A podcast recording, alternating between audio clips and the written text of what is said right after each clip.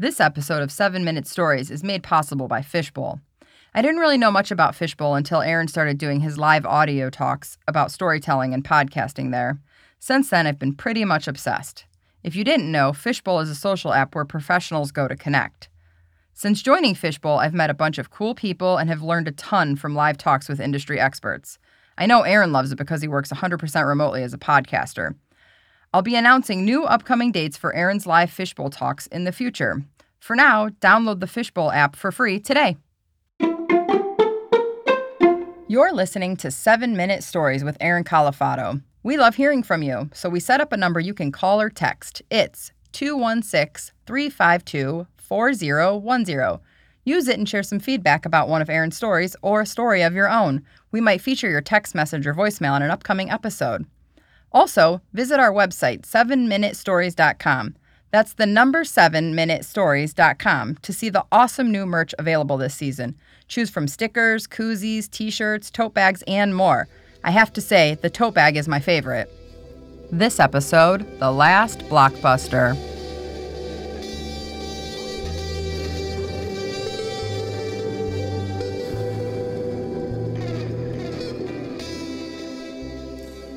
I was sitting in a state of indecisiveness. I didn't know what to do. I had the remote, and I'm just searching for a movie to watch. This is a very common thing for me in the last several years. trying to find a movie. What platform is it on? Is it on Netflix?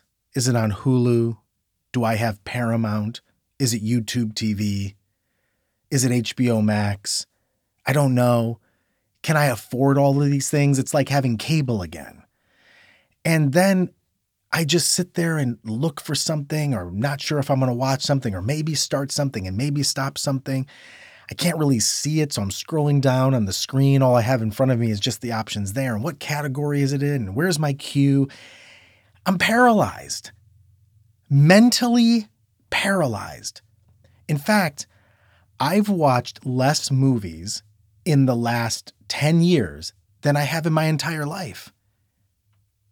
And it has a little bit to do with the fact that as you get older, you have more responsibilities. I have responsibilities. I have this podcast. I'm a creative. The work I do for the podcast agency, family, being a parent, relationship, all those things happen. Yes, that gets complicated, but it yeah, has a little bit to do with it. A little bit to do with it, but not that much. Not that much. So why am I paralyzed? Why don't I watch movies anymore? Why isn't it a romantic experience for me? Did I just stop loving movies? I mean, some of the movies now aren't as good as they used to be, but is that really what it is?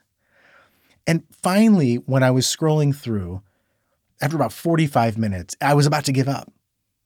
I was about to give up all hope, and I found one movie that was worth watching, and it was called The Last Blockbuster. And if you haven't seen it, you have to. It's great. It's a documentary about just that the last remaining blockbuster on Earth in Bend, Oregon. And the place has been turned into a tourist attraction, but you still get movies there. And it really feeds off this 90s nostalgia that everybody has been feeling.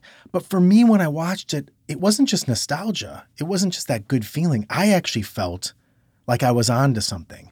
I felt really sad and depressed when I saw it. And I wondered why. And I think I found the connection point from the blockbuster experience to why I'm in the state I'm in right now.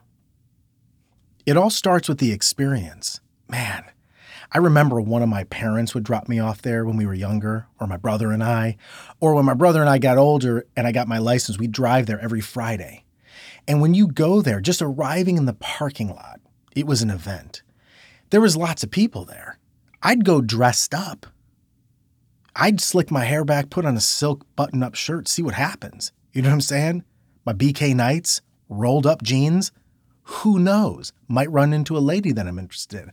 Might run into some friends. Some so- social circles might intersect. You never know what's going to happen at a blockbuster. It's not just going and getting movies, it's a social event. And I remember we would get out of my car and my brother and I, we would walk in through the front doors of the blockbuster. I think this is very universal. First, before you even hit the doors, you're hit with the yellow and blue neon light. Just warms your face up. I swear, if you just stood there, you could get tan.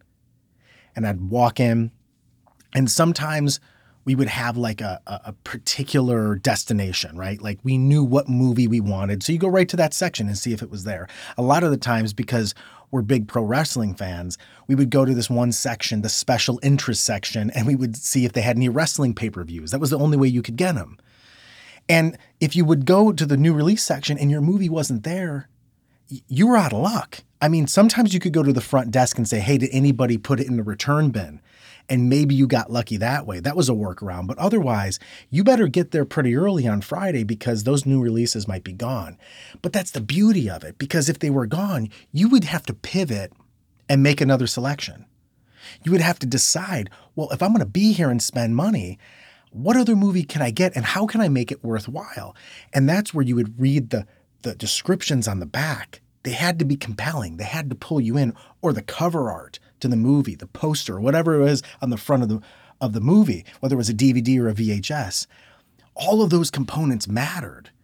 And a lot of the times I'd go in there and the 45 minutes I would spend in Blockbuster or an hour was so much more meaningful than just scrolling on Netflix because I could go from one side of the store to the other and learn about all these different types of movies. I could hold them in my hand.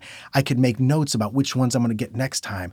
All the while, I could smell the the the blockbuster. Like it had this particular smell to it that just kind of it just almost put you in a trance. And then there was the snack section up front where it, it's funny, I would have snacks at home, but for some reason they always looked better.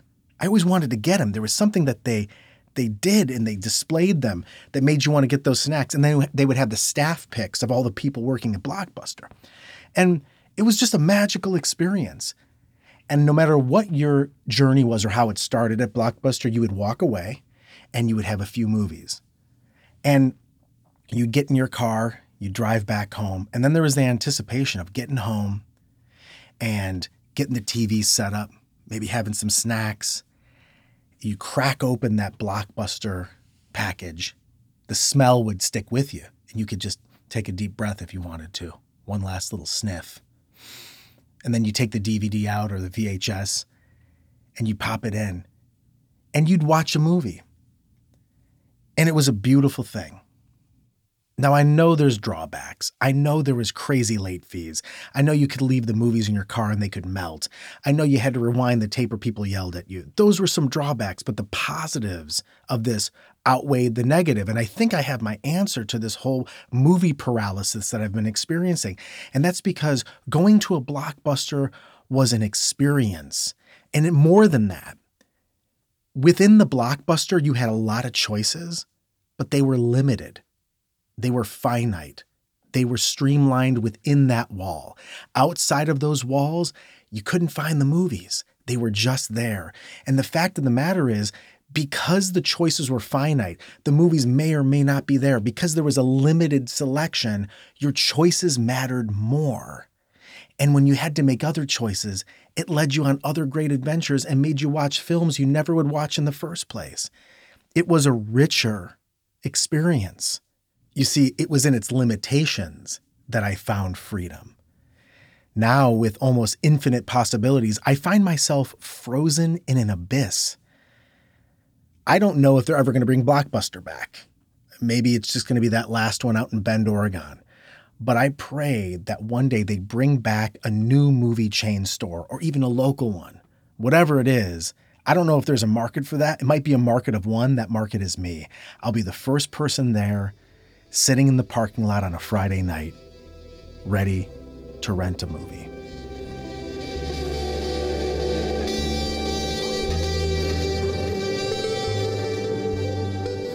Seven Minute Stories is created and performed by Aaron Calafato.